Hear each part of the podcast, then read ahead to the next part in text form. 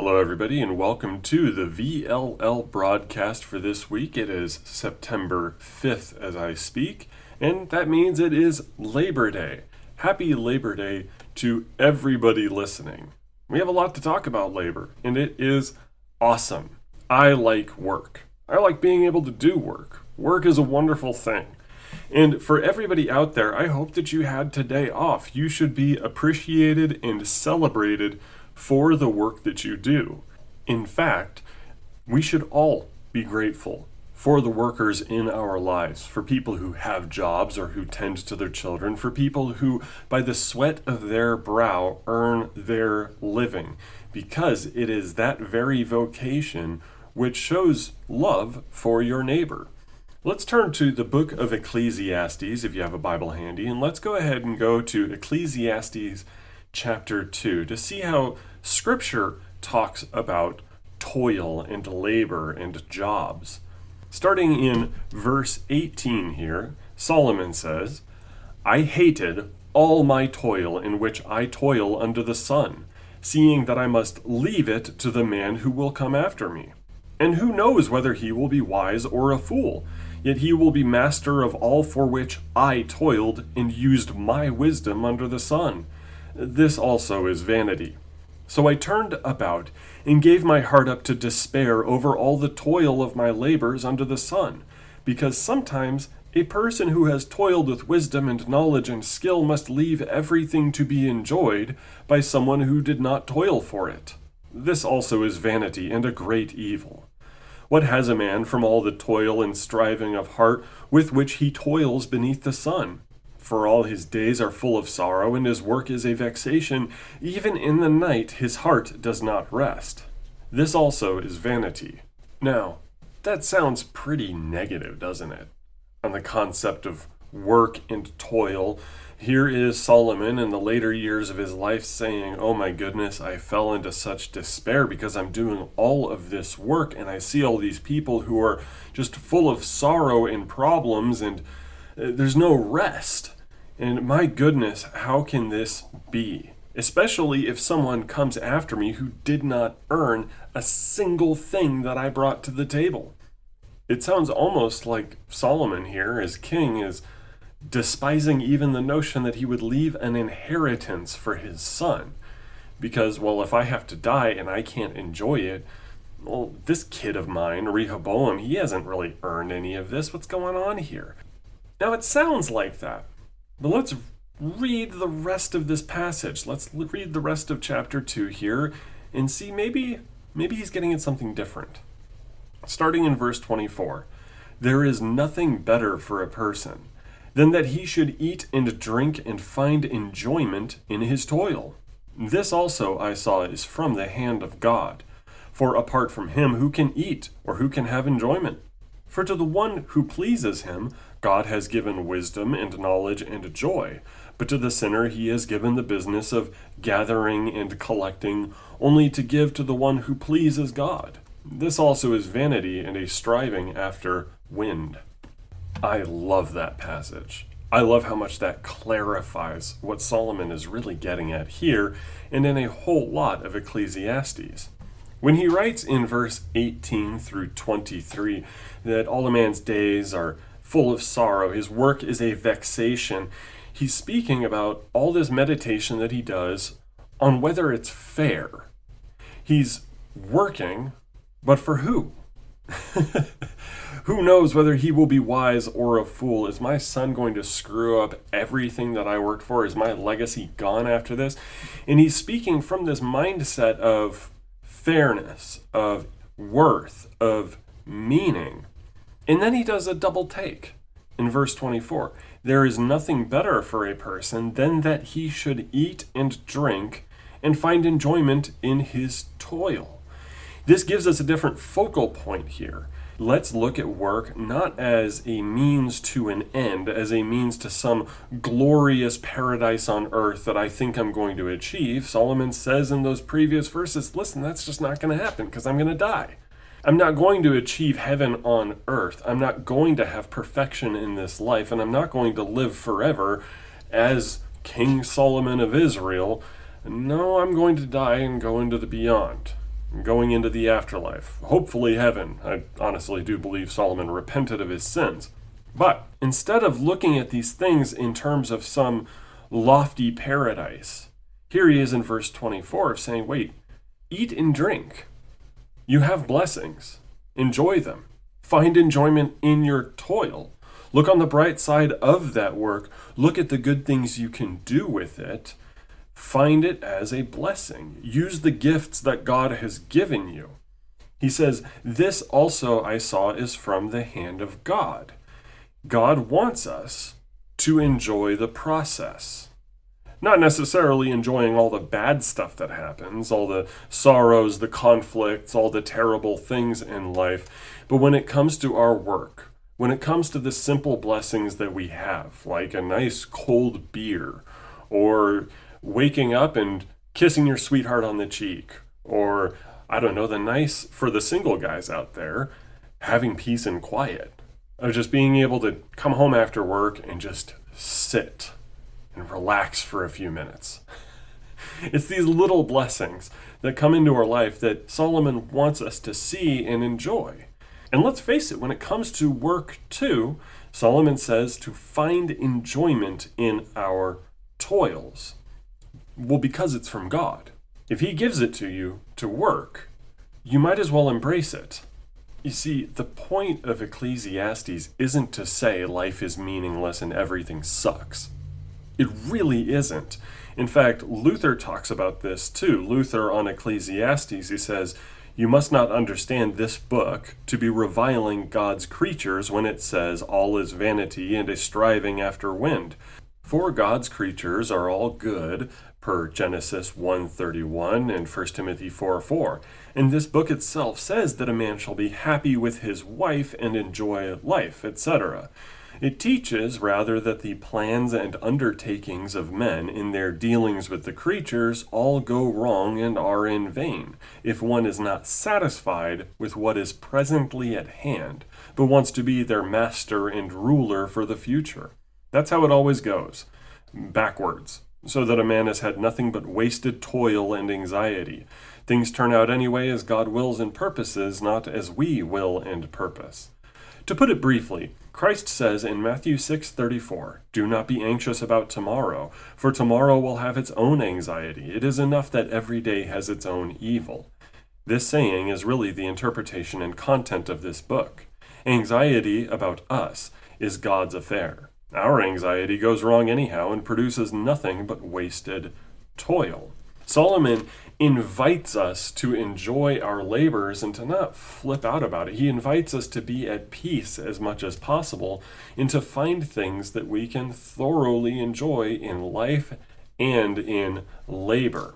And speaking of enjoying blessings, in Ecclesiastes chapter 9, King Solomon says from verse 7 onward, Go, Eat your bread with joy, and drink your wine with a merry heart, for God has already approved what you do. Let your garments be always white, let not oil be lacking on your head. Enjoy life with the wife whom you love all the days of your vain life that he has given you under the sun, because that is your portion in life, and in your toil at which you toil under the sun. Whatever your hand finds to do, do it with your might. You see, God knows you as an individual. He has given you a portion, as Solomon says, of good things, of good labors to do, of conveniences and blessings that you can enjoy and rejoice in. I've got a ceiling fan going on in my room right now, in this recording room, that cools everything down.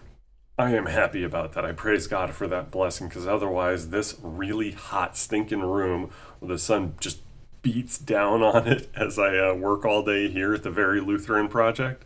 I praise God for that ceiling fan. He invites me in Ecclesiastes to rejoice and with a grateful heart go about my labors for this project with a nice little ceiling fan, with a nice little cigarillo that I have here to take the edge off while I try and record on Labor Day. God invites us to enjoy these blessings. Now, in verse 10, we might see a little bit more of a downer verse when King Solomon says, Whatever your hand finds to do, do it with your might, For there is no work or thought or knowledge or wisdom in Sheol to which you are going. He's talking about the grave, and he doesn't really have much to say about the afterlife. Now, regarding that, of course, we understand. We have heaven to wait for, we have heaven to rejoice in, and we have the resurrection to look forward to. Now, that doesn't take away from what King Solomon is saying. That does not take anything away from what he's saying. It actually just enhances it. King Solomon says, I'm going to die and I'm going to go to Sheol. This is all that I know really about the afterlife, so you might as well enjoy the life and labors that you have instead of being anxious and resentful and bitter about everything. Come on. Meanwhile, the Christian says, well, you know, this life, I'm not God. I'm not going to be in control of everything, and I'm not going to set up my own personal heaven and paradise, but I can enjoy the life and labors that God gives me, knowing that I get even better in the afterlife. This world right now is the closest to hell the believer ever gets to. And it's the closest thing to heaven that the non believer ever gets to, as tragic as that is to say. But for me, even in a place like Earth, even in a dark, dank, ugly place like the world today in 2022, I can still find enjoyment in the life that God has given me. And I can look forward to the resurrection after that and say, whoa, it gets even better. It gets perfect. That's a great thing for me to do. That's a great thing for anybody to do. It is a wonderful thing to look at this and say King Solomon's message is enhanced, it is emphasized, it is underlined and made even better by our Lord Jesus Christ having died for our sins and risen so that we too will have eternal life with an even better portion than we experience here with our jobs, with our cars, with our rooms, our beds, and everything. Even better. Perfect without any of the downsides to living here on earth. And remember, this is your ministry. The work that you do, loving your neighbor by doing a good job, by being a good employee, by being a good business owner or employer, doing good things so that your product helps your customers, not cheating them, not conning them, having a fair price, etc., and so forth. Doing a good job, that is a ministry that is done to please our Lord. From Colossians chapter 3, verse 17, whatever you do in word or deed, do everything in the name of the Lord Jesus, giving thanks to God the Father through him. Even when you go to work, even when you drive carefully on the freeway and try to avoid getting into an accident, everything we do, it's part of a ministry. Now, don't get me wrong, yes, there is laity and there are pastors. Everybody has their different share in what they do in the body of Christ. But everything you do as a laborer, as an employee, is just as honorable, just as commendable before God as anything I do as a pastor. I don't ever want anybody to say, oh, well, I'm not holy. I, am not really doing anything for God. It's the pastor that does that for me, and I just confess my sins. I am a lowly laity worm. No, no, not at all. Take some pride in knowing that everything you do, everything in your job, everything in how you treat your family, your wife, your kids, your friends, that's part of an overarching ministry in your life that pleases our Lord. If you go about it in a Christian way, giving thanks to God, doing it as unto God, He rejoices. It pleases God to see you treating your life as a big ministry. In fact, most workers that do that are most likely they're superior to anything I do as a professional quote unquote servant of God, as a pastor, as a minister. I thank you all who work. I thank you all who, even if you are a housewife, if you are a homemaker, you're doing a wonderful work before God, raising children in the Lord, doing good labor to please your husband, to help your children, to make a house a home. That kind of labor is good labor to do. And it is a wonderful thing that you should be honored for. You deserve that kind of credit. That kind of thanks. And thank you to everybody who works because you make the world go around. You make everything I do possible. If it weren't for the uh, guys working at the electric company, do you think that the VLP would have anything uploaded? If it weren't for people out there growing grain and selling food, I mean, you couldn't have a very Lutheran project because I'd be out there scavenging food trying to trap rats or something like that. Everybody coming together like this in our labors, we rejoice. I rejoice to see everything you're doing. It is a ministry.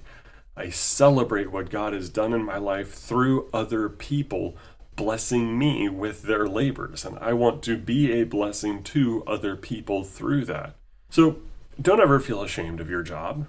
Don't ever call it a, a McJob or a terrible gig job. Whatever you do, let's do it heartily as unto the Lord and rejoice that God has given us that opportunity. Now, somebody might take umbrage with me saying that, well, housewives, homemakers are included in this and should be celebrated on Labor Day. They should get as much of a day off as possible. That might sound a little like, oh, well, it's not really a job. Oh, but it is. This is the same passage from Colossians chapter 3, and we're going to reread verse 17 and we're going to keep going.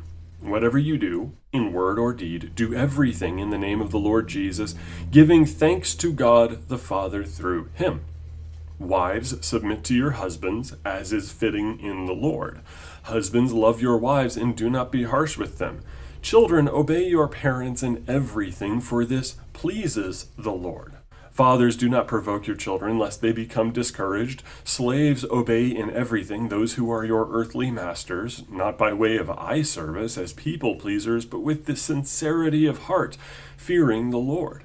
Whatever you do, work heartily as for the Lord and not for men, knowing that from the Lord you will receive the inheritance as your reward. You are serving the Lord Christ.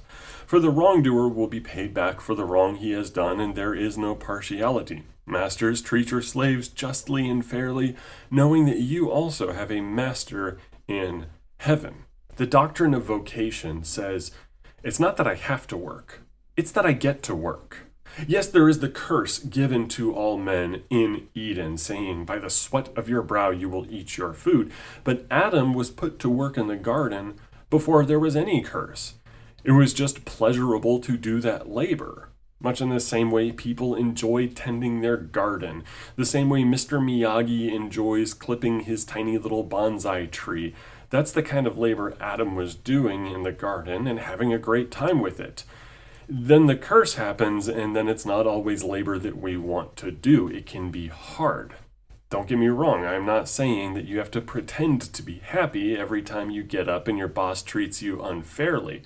But we should have an attitude of gratitude and an attitude of thankfulness and rejoicing that God has seen fit to give every single Christian a ministry, something wonderful to do.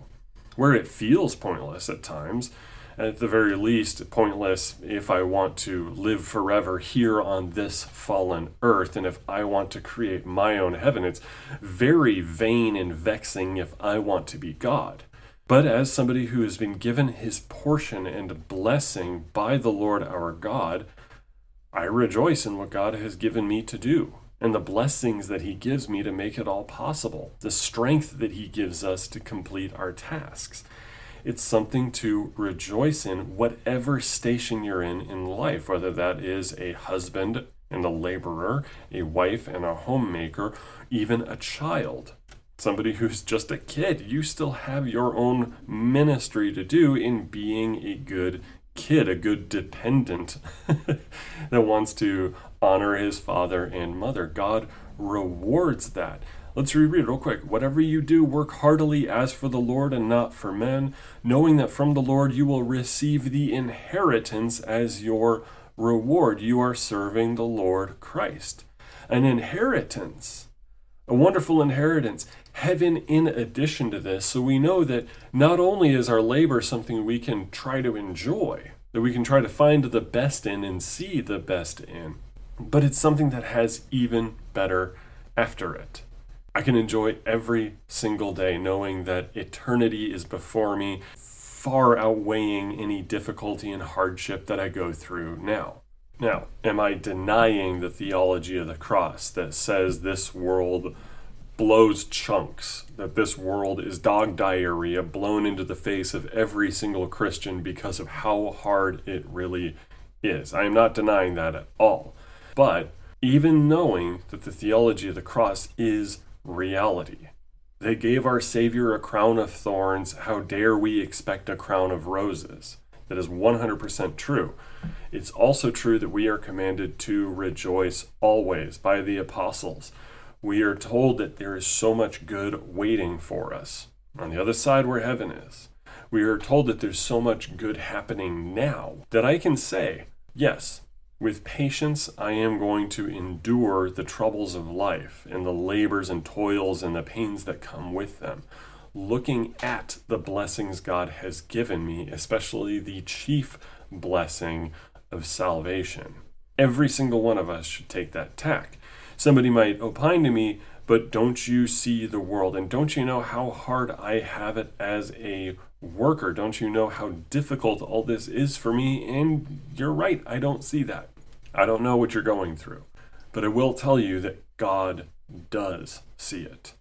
God does see how hard it is for you, and we pray to Him for relief that it might be made easier.